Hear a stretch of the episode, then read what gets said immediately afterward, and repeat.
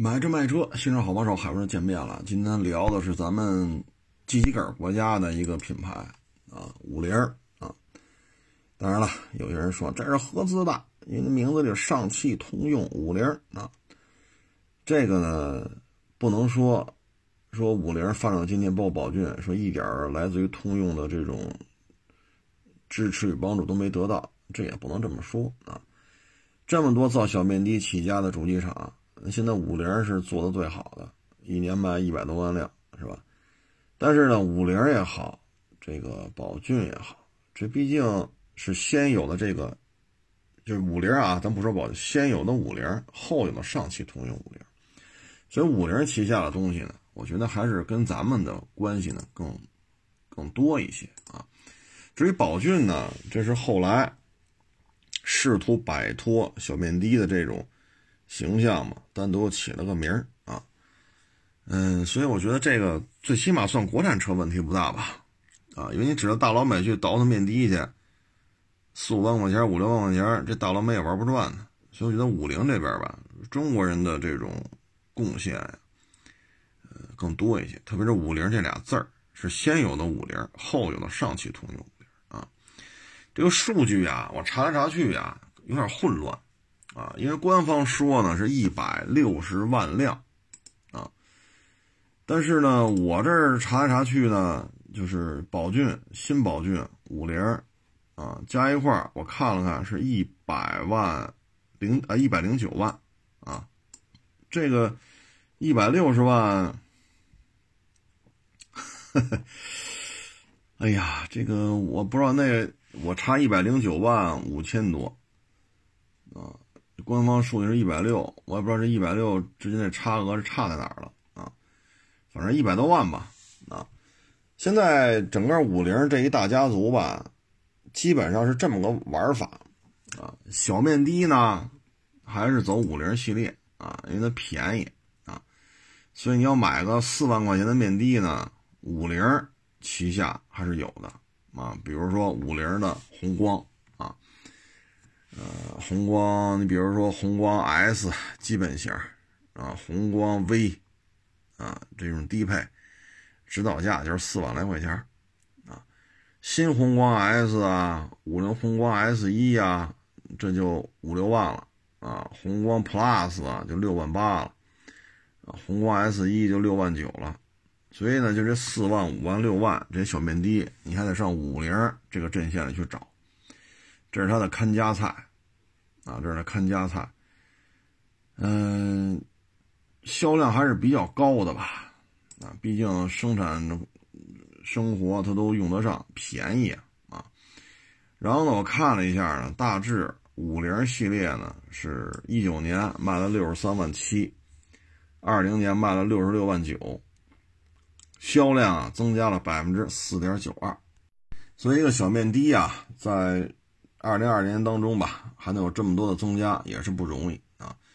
因为二零二零年嘛，很多小业主啊、小买卖、小饭馆什么的，受到冲击比较严重啊。所以你看没，销量还增加了百分之四点九二，我觉得这可喜可贺吧啊。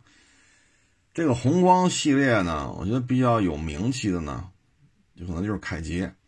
凯捷呢也没卖多长时间，在二零二零年，但是呢还卖了两万两千多台。啊，所以消费者还是比较认可的。最后一个月呢，十二月份呢，它的销量还突破了万台大关。啊，这个车呢，它跟宝骏其他的，包括宏光，就是五菱系列其他小面的啊，轮廓尺寸都差不多。但是呢，做了一个精装，配置如此之高，所以再把它算面低吧，不合适了，因为配置确实太高。他其他那些兄弟啊，这些面的什么的，你说没问题，但是凯捷呢，这一精装版了，所以我个人认为呢啊，当然也仅仅是一家之言啊，是不是算在 MPV 里啊？基本就是面的啊，它的看家菜就是面的起的底子啊。五菱系列卖六十六万九，我觉得这可以了啊，相当可以了。嗯，一一年吧，应该是他又出了一个宝骏系列啊。宝骏系列呢，我那会儿接触的好像是五三零吧，我还真印象不深了，好像是五三零，啊，好像是五三零啊，呃，据据传啊，就是凯越的底子，啊，据传，是三三零是五三零来着，我还真真真有点记不清楚了啊，应该是三三零吧。反正一一年吧，凯越基础上再造车身啊，这是宝骏的，算是那会儿的功勋车型吧。嗯，现在基本上宝骏系列吧是 SUV 占的比较多，五幺零、三幺零什么的，五三零啊。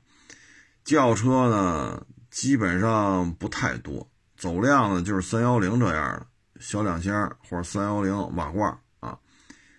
嗯，纯粹三厢呢，占比不是太高，啊，占比不是太高。嗯，至于说你觉得这车都贵啊，那您就再去看看五菱的，比如荣光基本款，啊，指导价才四万零八百。嗯，荣光小卡，这一小皮卡，三万九千六，荣光 S 三万八千六，啊，荣光 V，啊。荣光 S 和荣光 V 都是小面的，一点二的，一个三万八千六，一个四万一千二，这都很便宜了。就是你要觉得四万多还贵，你就看看这个三万八千六的荣光 S 吧，这个更便宜啊。说到这个荣光小卡，三万九千六啊，一点二手挡，其实呢，他现在一直也想往上走，凯捷呢就是希望突破十万元大关大关啊。然后五菱那个什么钓鱼版什么那个皮卡呢，其实也是在小面的这个皮卡基础上改不来改不去的。那个车你去跟什么纳瓦拉呀，啊，跟什么 D Max，跟长城炮啊，包括长安那个叫什么来着，征途还是叫什么来着，跟那个完全不一样。它这个还是一个面的的轮廓啊，只不过精装。啊，就有点类似于凯捷啊，所以现在看呢，就是销量还是挺老多的，但是面的呢，还是它就是无法抹去的一个痕迹啊。嗯，这里边呢，它另外一个思路呢，就是在宝骏基础上，不是运作了十年了吗？但是总感觉啊，十万还是个关口啊。你像五三零啊，七八万块钱啊。哎呀，就是你弄的最贵，我找了找，顶了天了，找了一个九万三千八的，啊，我没找着再贵的了，啊，嗯，所以十万，我找来找去啊，可能就没有十万以上的这个五三零啊。你至于说五幺零啊，什么三幺零啊，这这就更便宜了。所以宝骏系列啊，过十万的现在不是太多。嗯，那会儿我记得宝骏七三零吧。啊，七三零它有一个，呃，是十万往上的，啊，宝骏七三零，五六零那会儿也有，但是五六零也没了啊。所以你看到没有，十万依然是一个关口。五菱系列呢很费劲，宝骏系列还是很费劲，这是它现在的主要的一个问题，就想往上走。所以呢，这二年呢，它又出了新宝骏，原来的宝骏呢都是几几几几几几啊，仨数。现在呢，改什么 R C 啊、R M 啊、R S 啊，弄得还挺乱啊。但是我看来看去吧，嗯，我就是觉得这车我看不出多大区别了啊。包括现在家族脸谱啊，相对大的一个中网，细长条的小小灯儿啊，就很多车现在都这样。这些车型呢，普遍价位也不高。你像我找了一 R S 五。一点五 T 自动挡，啊，卖多少钱呢？这过十万了，啊，这过十万。嗯，它我查一下最高配能卖到十二万六千八，啊，这就是宝骏 RS 五，啊，RS 五呢轴距是多少呢？这个还真不算大，啊，两米七，嗯，比途观什么的，呃，还是稍微短了一点啊。但是大体上就是两米七吧，啊，嗯，所以这车呢，现在我觉得对于整个宝骏来看吧，总想往上走，但是总也走不出去，啊，嗯但是呢，它也不是说就出口不了啊，就是往上走，实在来讲很难啊。出口呢，其实挺老多的啊，出口了七万多辆啊。然后说这宝骏五幺零啊，在南美洲热销啊，五三零呢卖了四万九千九百九，嗯，拢共出口七万多。这宝骏五三零啊，宝骏五幺零啊，就这个还是挺受欢迎的，啊，就是五三零、五幺零什么的。嗯，五幺零呢，就是这个小型的这么一个，我看了看照片，这五幺零啊，应该算是一 SUV，啊，嗯，五三零呢，这马路上也很常见，啊，这基本上就是它主打的一些车型吧，嗯。在海外呢，有些车型会挂上雪佛兰的标，啊，相当于通用的一些小车啊玩不转，所以就直接走宝骏这一块儿，嗯，这也是一种合作方式吧。但是对于五菱来讲呢，它还是想突破十万元大关，啊，只不过现在呢，种种原因吧，也许啊是品牌定位的原因，啊，因为什么呢？现在雪佛兰已经很便宜了，别克很多车都不到十万了。你看指导价都十好几万，实际提车都不到十万。雪佛兰这种车更多，所以对于上汽通用五菱来讲呢，上汽十万以上的车还是挺多的，啊，但是对于别克、雪佛兰来讲，这砸价砸的太厉害了。所以你在这么一个大的集团当中，三个品牌啊，三个大品牌就是通用、上汽和咱这五菱。你五菱往上走，其实难度很大，因为你自身品牌就重叠了。你现在看宝骏、新宝骏，包括五菱的一些价位相对高一点的车，基本上跟雪佛兰、跟别克啊，别克那些入门级轿车和雪佛兰的中低端的车型，基本上搅和到一块儿去了。所以这事儿吧，你分怎么说？你要说肉烂在锅里，反正也自己家的锅，那无所谓，怎么炖都行。啊嗯，因为五菱卖的好呢，通用也要分成的，所以这个自身大家当中吧，我觉得稍微有点尴尬，啊，嗯，所以觉得十合作得十年不止了吧？怎么向上突破？这对于五菱也好，宝骏也好，这是目前比较难办的一件事情。十万对于他来讲，年销一百多万，十万元这个价格就是一个天花板。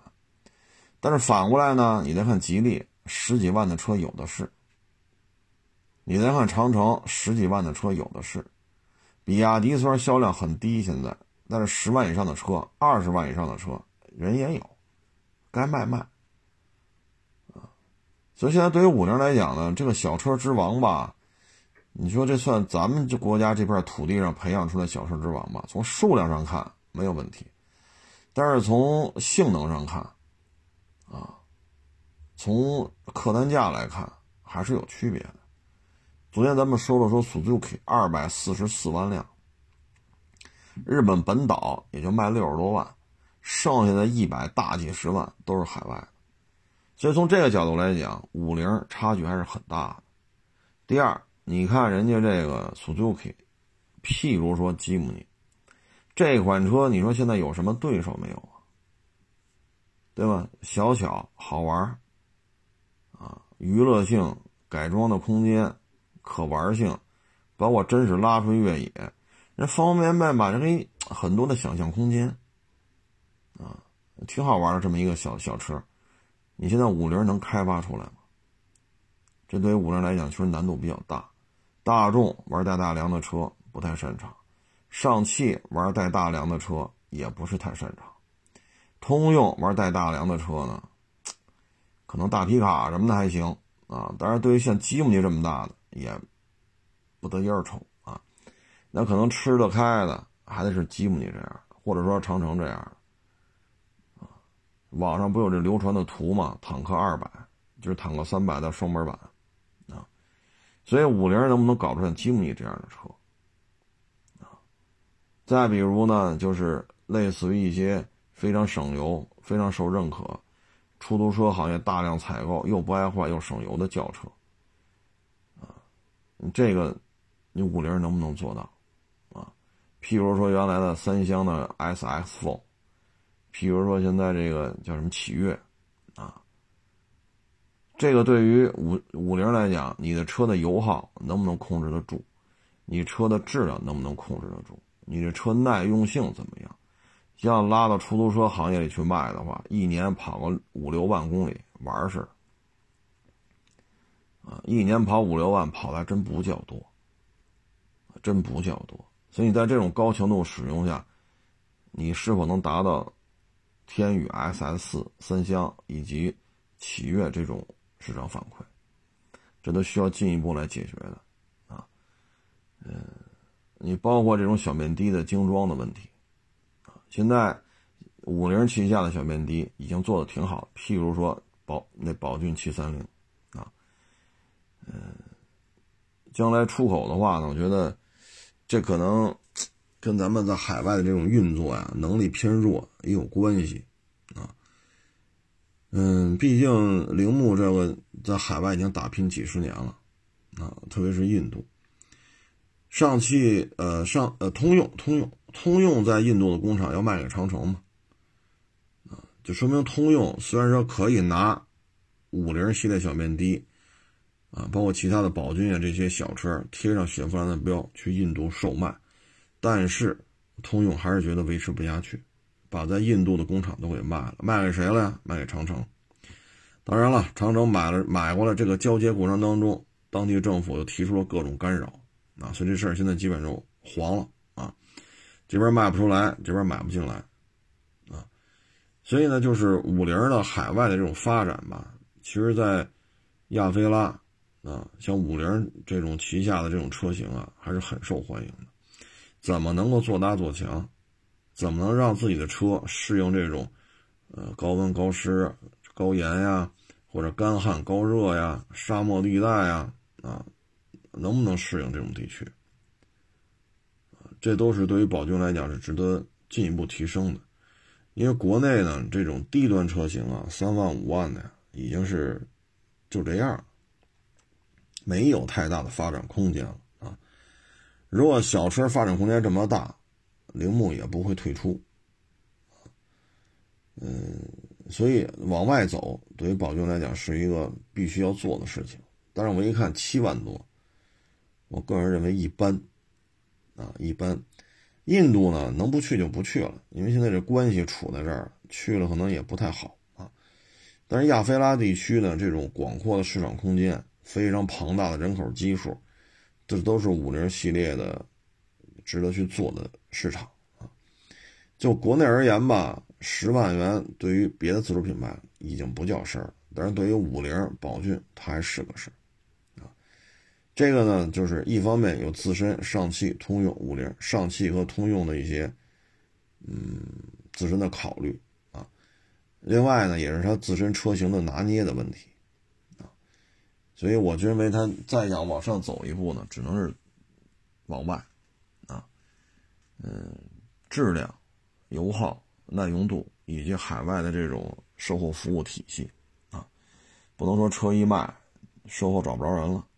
这就卖一辆，你卖一辆，可能把这一个地区的市场都给毁了，啊，要做的要做到位，啊，卖一辆咱有人在这服务着，后来卖了一百辆，咱还有人服务，到你卖五百辆、卖八百辆，咱还在这服务，这一点是最重要的，千万不能海冷。我你卖了三辆、五辆，管他呢，玻璃拆了没地儿换，保险丝憋了没地儿找去。该换机油机滤了，找不着人了。你让他们当地人自己凑过来凑过去，第一影响人家的主观的这种服务体验；第二呢，凑过来凑过去瞎怼上去的零配件，这不影响车的寿命和实际的性能。就这些细节还是得做好啊，才能说走出去。就在国内而言吧，我认为对于通用，就是对于五菱和宝骏来讲，市场规模呢，其实是在一个。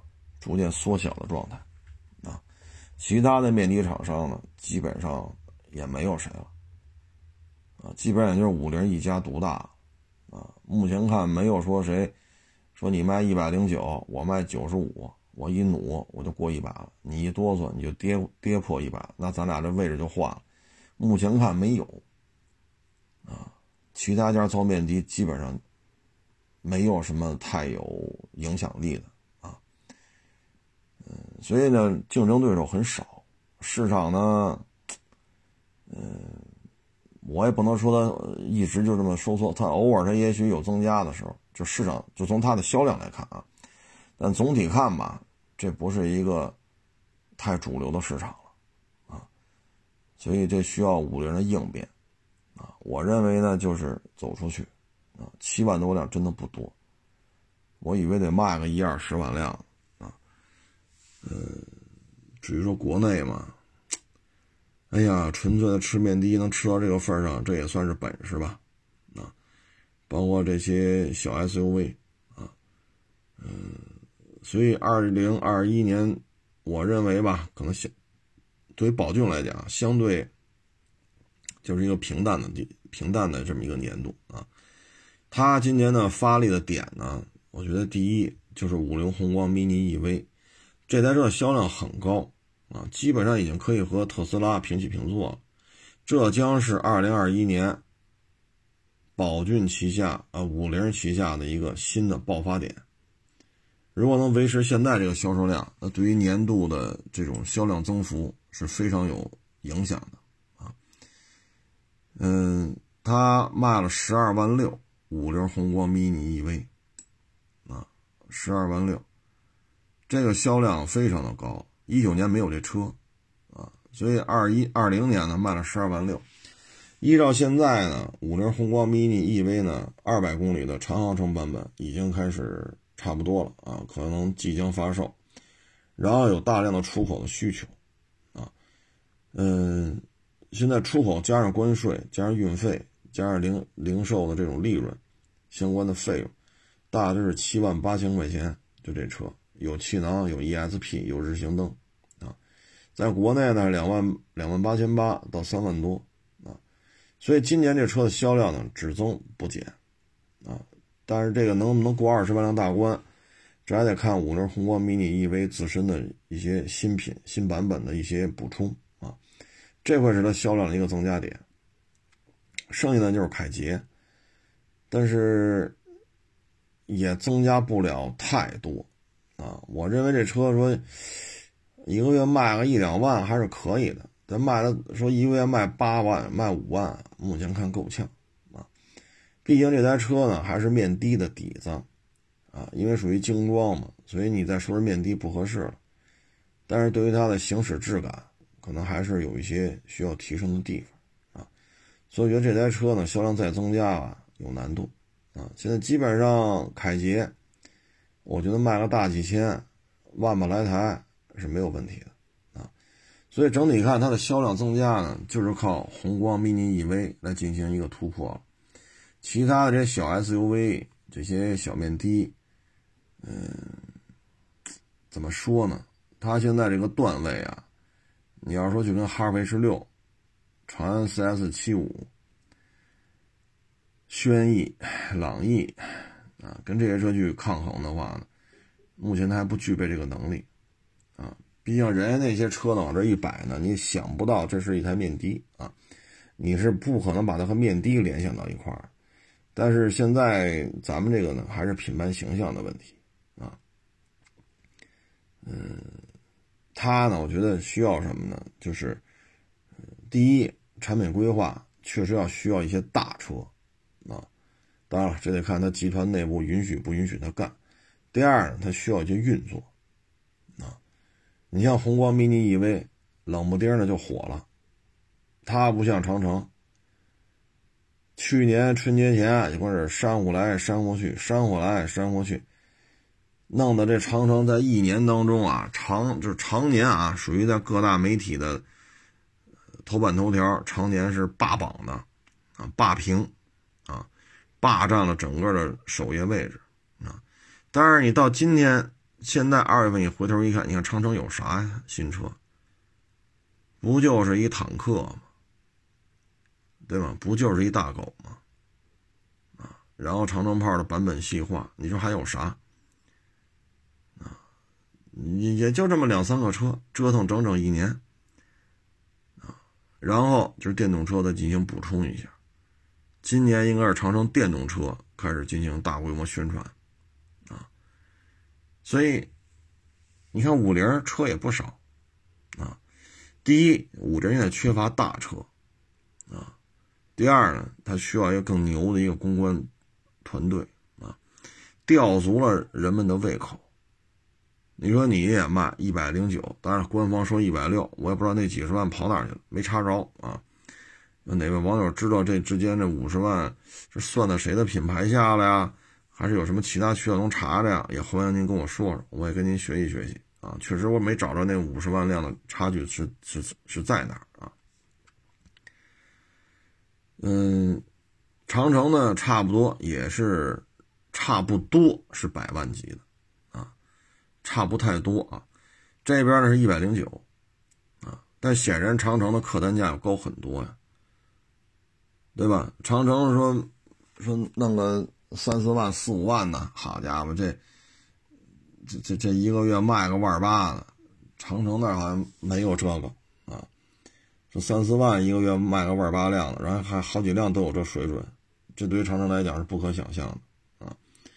你像全国的皮卡一半是长城的，而这张一半又是长城炮，这长城炮系列没有几万块钱的。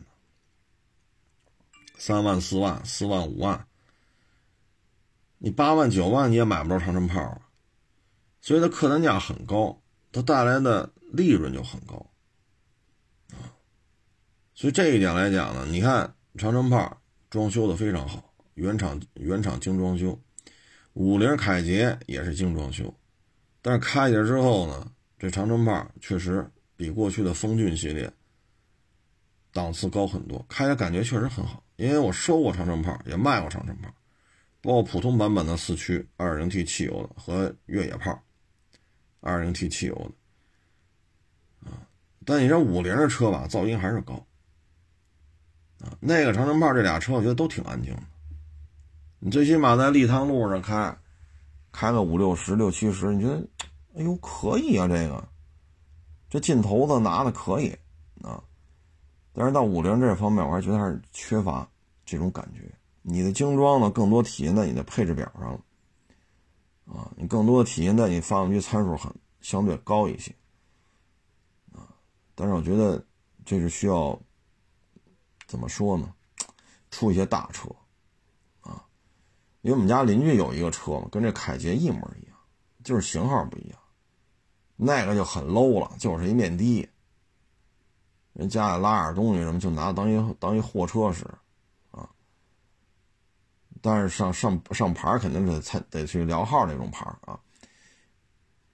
这凯捷就是精装一点，所以我觉得它需要重新设计一些大车，嗯，这是目前迫切需要解决的，不要再倒腾这些小车了，怎么看怎么就不上档次，啊，嗯，否则的话呢，你十万元天花板你捅不破。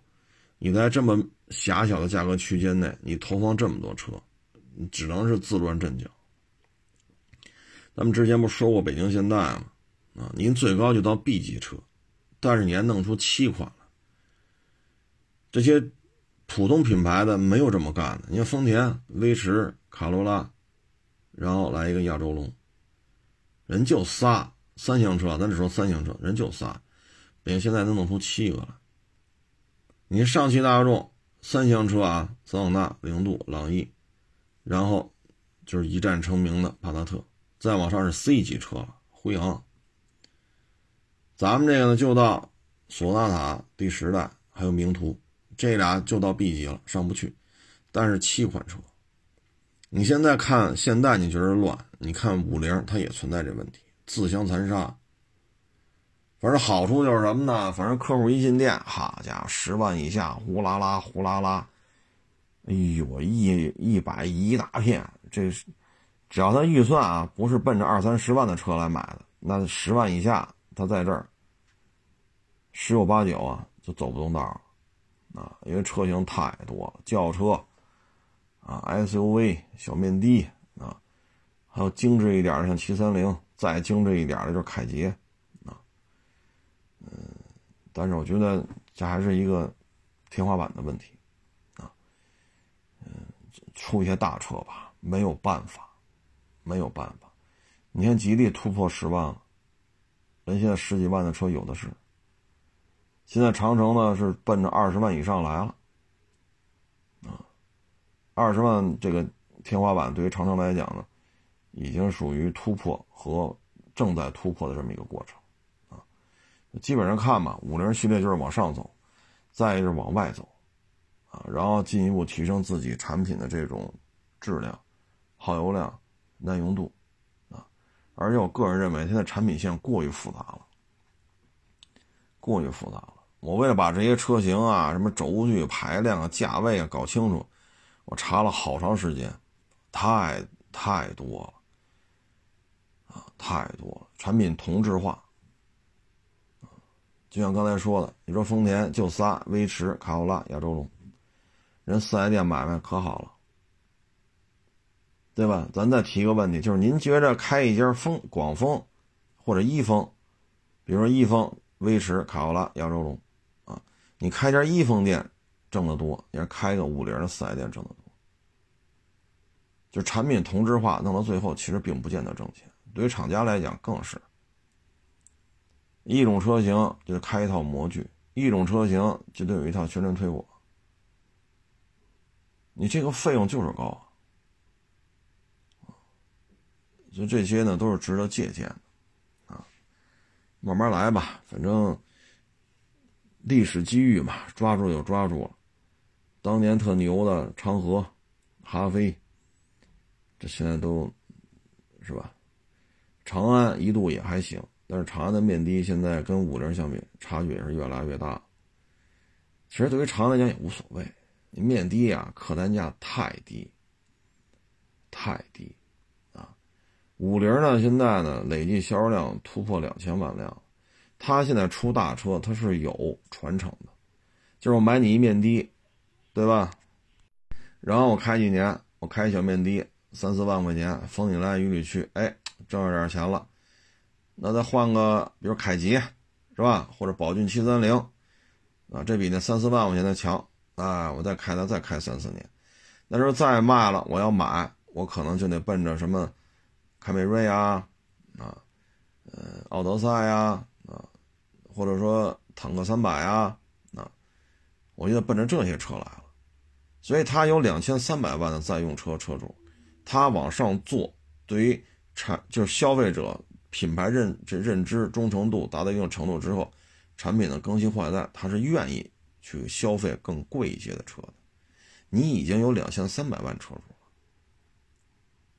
对吗，各位？这就有点像本田一直出飞度。丰田一直维持致炫和威驰，啊，大众一直维持这个桑塔纳和 Polo，其实都是这种，啊，嗯，但是人家这些呢，就是一个就跟响尾蛇那个尾巴似的，人作为诱饵，哎，勾搭你上钩，然后一辆一辆跟这换，咱们这呢，勾搭人是上钩了，人真想买个十几万的车，人家不来了，因为你这没有。啊，所以我觉得不要再去尝试了。哎呀，卖一九万九行不行？高配你说卖十万零五千行不行？要我说啊，就别这么尝试了。你直接来一个十五万的，来一个十八万的，大 MPV、大 SUV，直接就来大的就完了。这是自己挣应该能挣到的钱全跑了。您说是不是？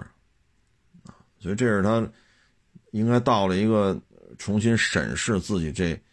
这这盘棋应该怎么下的一个时间节点了？啊，天天抠着这点面的吧，也不是不可以，毕竟人抠哧抠着出来年销百万是吧？但是我觉得还是应该有一个新的战略规划吧，啊，这需要更有才华的营销人员，更有战略研判的这个能力的车型规划的这种啊，呃。如果这你明年再聊，还是一堆这些车，我觉得这没什么意思了，就啊，打下江山两千三百万辆的在用车车主，或者说您曾经累计卖出去两两千三百万辆车。这里边哪怕啊有十分之一的人找你换车了，就是二百三十万辆的年销量啊，就十几万的车啊。你说十分之一太夸张，百分之一呢？百分之一的商用车车主找你来换十几万、十大几万的车，那你一年你也能卖个二十多万辆，是不是这道理？如果你就推出一个 MPV 系列、一个 SUV 系列，那你一年二三十万的销售量也够这两个车型运作的，是不是这道理啊？所以。从哪个角度看，我觉得不要再去纠结十万元以上的车怎么，你直接弄个十五万、十八万的吧。您说呢？我认为他现在就到这个临门一脚的状态了，不要再眼巴前十万怎么办？你往远处看啊，这就是我对于五菱这么一个感觉吧。这两天还有网友问呢，哪儿看一车，发张照片啊，能买不能买？十万能买吗？十五万能买？二手车呀，这这怎么判断呢？是吧？有的连照片都没有啊，这我们没法判断啊。你说这一车一零年的卖八万行不行？那个一五年的卖七万行不行？那一八年的卖十二万行不行？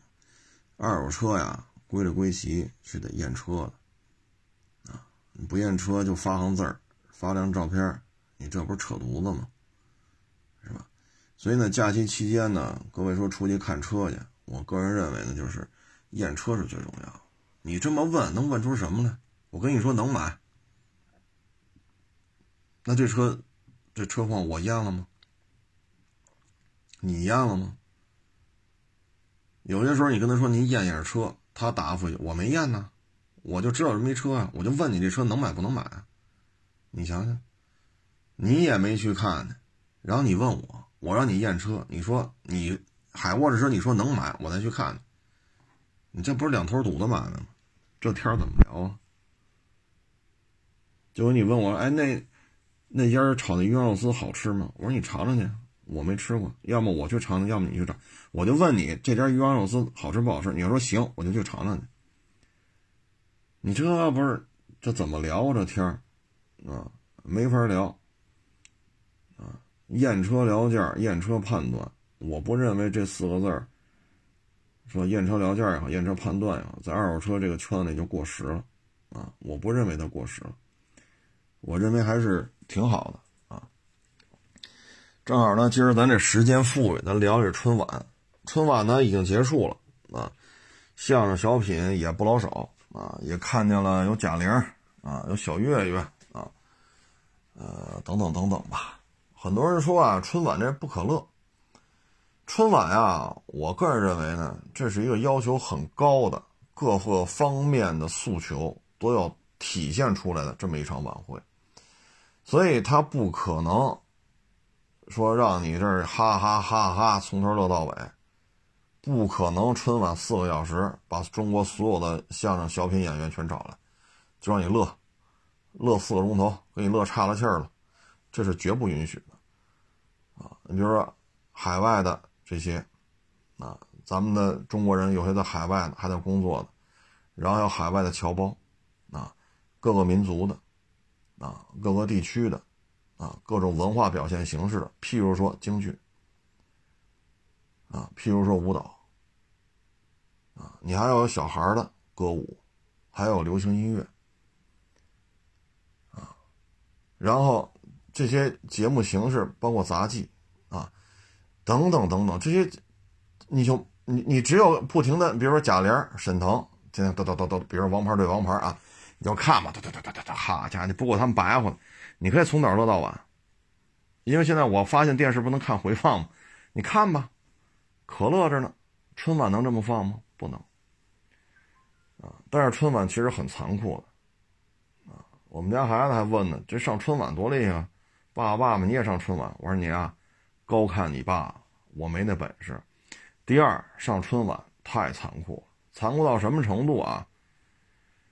每年都会发生，都通知你了啊，一审、二审、三审、四审啊，审了百八十遍了都能过。你也化好妆了，三十晚上在中央台这演播厅外边候场，你也发了朋友圈了啊，比如说啊，九点半我该登我该登台了，哭嚓到九点十分，导演跟你说了，你这节目取消了，前面时长拉长了，有三个节目都拉长了，凑一块正好五分钟，现在节目时长超五分钟，你这节目是正好五分钟，所以九点十分通知你，九点半的节目取消了。你都没法下这台阶儿，说不让演不演回家吧？你朋友圈亲戚朋友、爹妈、老婆孩子全知道了，您要上春晚，这信儿传的快着呢。好家伙，恨不得几千人、几万人，你的什么同学、邻居，恨不得从你幼儿园的同学都知道了，八竿子打不着的熟人都知道了，都在那等着看呢。结果没有你，你怎么办？你这脸就没地儿放了。你说赖你吗？不赖，是我准备不好吗？不是，节目不行吗？不是，审了百八十遍了，就是因为正好五分钟，正好该你了，你下去吧。很残酷啊！而且你说参加一春晚，十月份就得准备，十月份、十一月份、十二月份、一月份，有时候春节早可能一月份，有时候春节晚，像今年二月份，这三四个月的时间。啊，你就准备去嘛，包括你看，我也录每日一车，它也是有前言、有序、有开始、有结尾。啊，你在哪抖个包袱，在哪收个尾。你别看就一两分钟，虽然说我这也是现抓现说的，琢磨琢磨，啊，捋一下时长，差不多了，几个点说到了，再砸个线挂，行了，开录吧。但是。你到了春晚这种级别，你的主题思想是什么？这事儿就复杂了。你跟当前的社会风气是否有呼应？这事儿也复杂了。所以你就改吧。我看过一些电视报道啊，像这些大咖，九月份交的本子，十月份交的本子，等他上了舞台的时候，跟他之前排那个一毛钱关系都没有了。啊一改可能改的乱七八糟的，最后毙掉，再来，再来又毙掉，再来，再来又毙掉，再来啊，过了，很痛苦的。所以说春晚可乐嘛，我个人感觉很一般，啊，很一般。你包括德云社说相声，他要就是德云社自己跟那说，比如那个前两天那个老愣，啊孔孔老板啊，跟这个郭老板和这个于老板啊。什么放老愣啊？你看他炸了，底下的观众都炸了，那效果多好！你单独弄一堆说相声跑这说来没问题，春晚不行，不允许你这么聊。啊，要面面俱到，就是让你来做一场晚会，京剧得有，儿歌得有，杂技得有，地方的一些戏曲得有，啊，相声小品还得有一些劳模啊，一些为国家在二零二零年付出过。非常多的这种心血的、立过功的，你也要把他们请上来。你这些东西摆在一块的时候，你就不可能像看《王牌对王牌》啊，看德云社相声，也不可能这样了。你情绪是在不同的场景当中啊，所以这个他就是这样啊，就是这样。你包括啊，那原来那那本身大叔怎么怎么，一台春晚四个半小时。本身大叔去的时候，他能在那演四个半小时吗？他也不过就是十几分钟。完了，你乐挺高兴，大家就记住这个。啊，什么昨天、今天、明天，是吧？啊，什么那个相亲，啊，这这这这都是本身大叔卖拐，啊。但是这个小品你看有多长？我说二十分钟，是不是都说长了？这时间，春晚不可能让你这么由着性子演。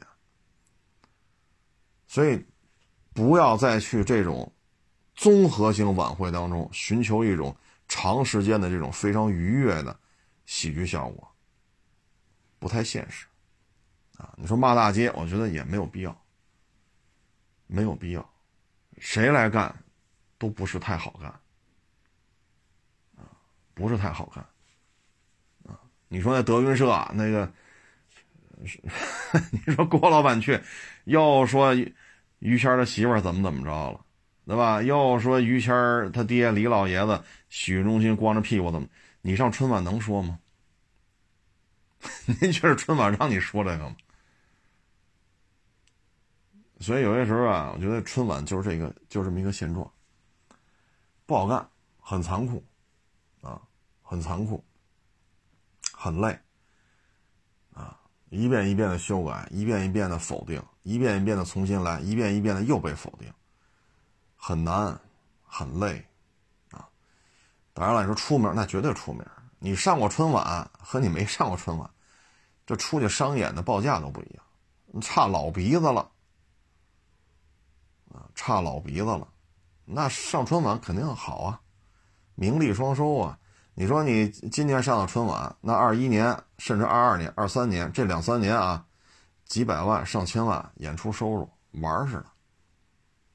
只要你你的这种表演形式适合，就你别老好这群舞，我在里边，我海沃的时候在第二排第三个，我在那跳呢，你看见了吗？你看，那您这是够呛。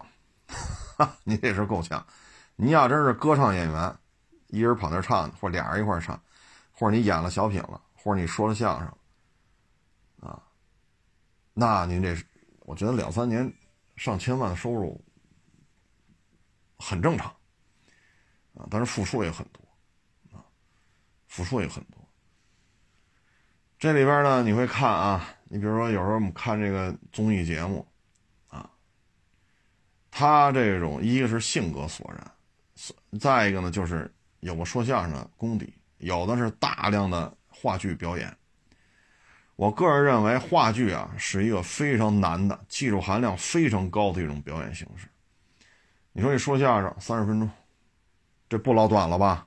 啊，话剧没有三十分钟的，一般来讲都是以小时为单位，而且话剧呢，它要从，比如说十七八、二十多。三十多、四十多，一直演到死。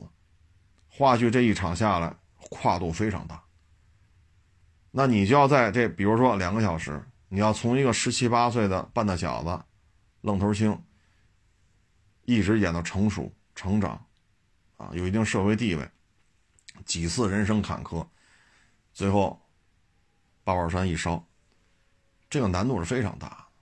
他所表达的是一种情绪，要把代入感啊。所以话剧这个还是很难，他也不能重来，啊，你说俩人说相声可以砸线挂，这么弄那么的，很多话剧非常经典的，他都拍了电影了，他都拍了电视剧了，别人演过若干次了，您来演，好，你台词老对不上，你底你以为底下观众大傻子呢？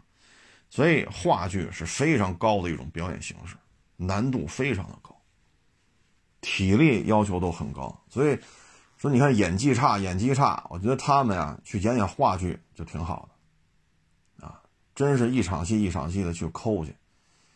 对于他们这种演技啊、临场的应变能力啊、舞台和观众之间的这种面对面的这种现场的这种控场能力都是有提升的。这里边比较鲜明的一个案例呢，就是沈腾，啊，大家也知道他是现在相当于综艺大咖了，百亿票房，对吧？但实际上沈腾呢。他演过千场以上的话剧，啊，这是非常宝贵的一笔财富，啊，可能演一千场话剧，不如你参加 参加个十七八期的真人秀啊，综艺活动挣得多，而且付出体力劳动非常的背台词啊，体力消耗啊，这个剧场那个剧，这儿演十场，那儿演十场，很累，但是他对于个人的这种控场能力啊，表演技法是一个。非常好的一个摔打的过程，啊，只不过现在呢，可能小鲜肉什么的，觉得演话剧不挣钱吧，又浪费时间，啊，因为你想一场话剧，假如说啊，这场话剧一百一十分钟，那你得演一遍呢，演一遍才能过去呀，这又是不可说，嗯，这个词说错，不好意思啊，观众朋友们，我你等会儿什什么词什么词来着？你等我翻出来看啊，这段词我说错了，再来，哎，好，大家接着哭啊。可能吗？啊，所以这个呢，就是一个现状啊。我也跟我们家孩子说：第一，你爸爸我没这两下子，去不了啊；第二，人前显贵，人后受罪啊。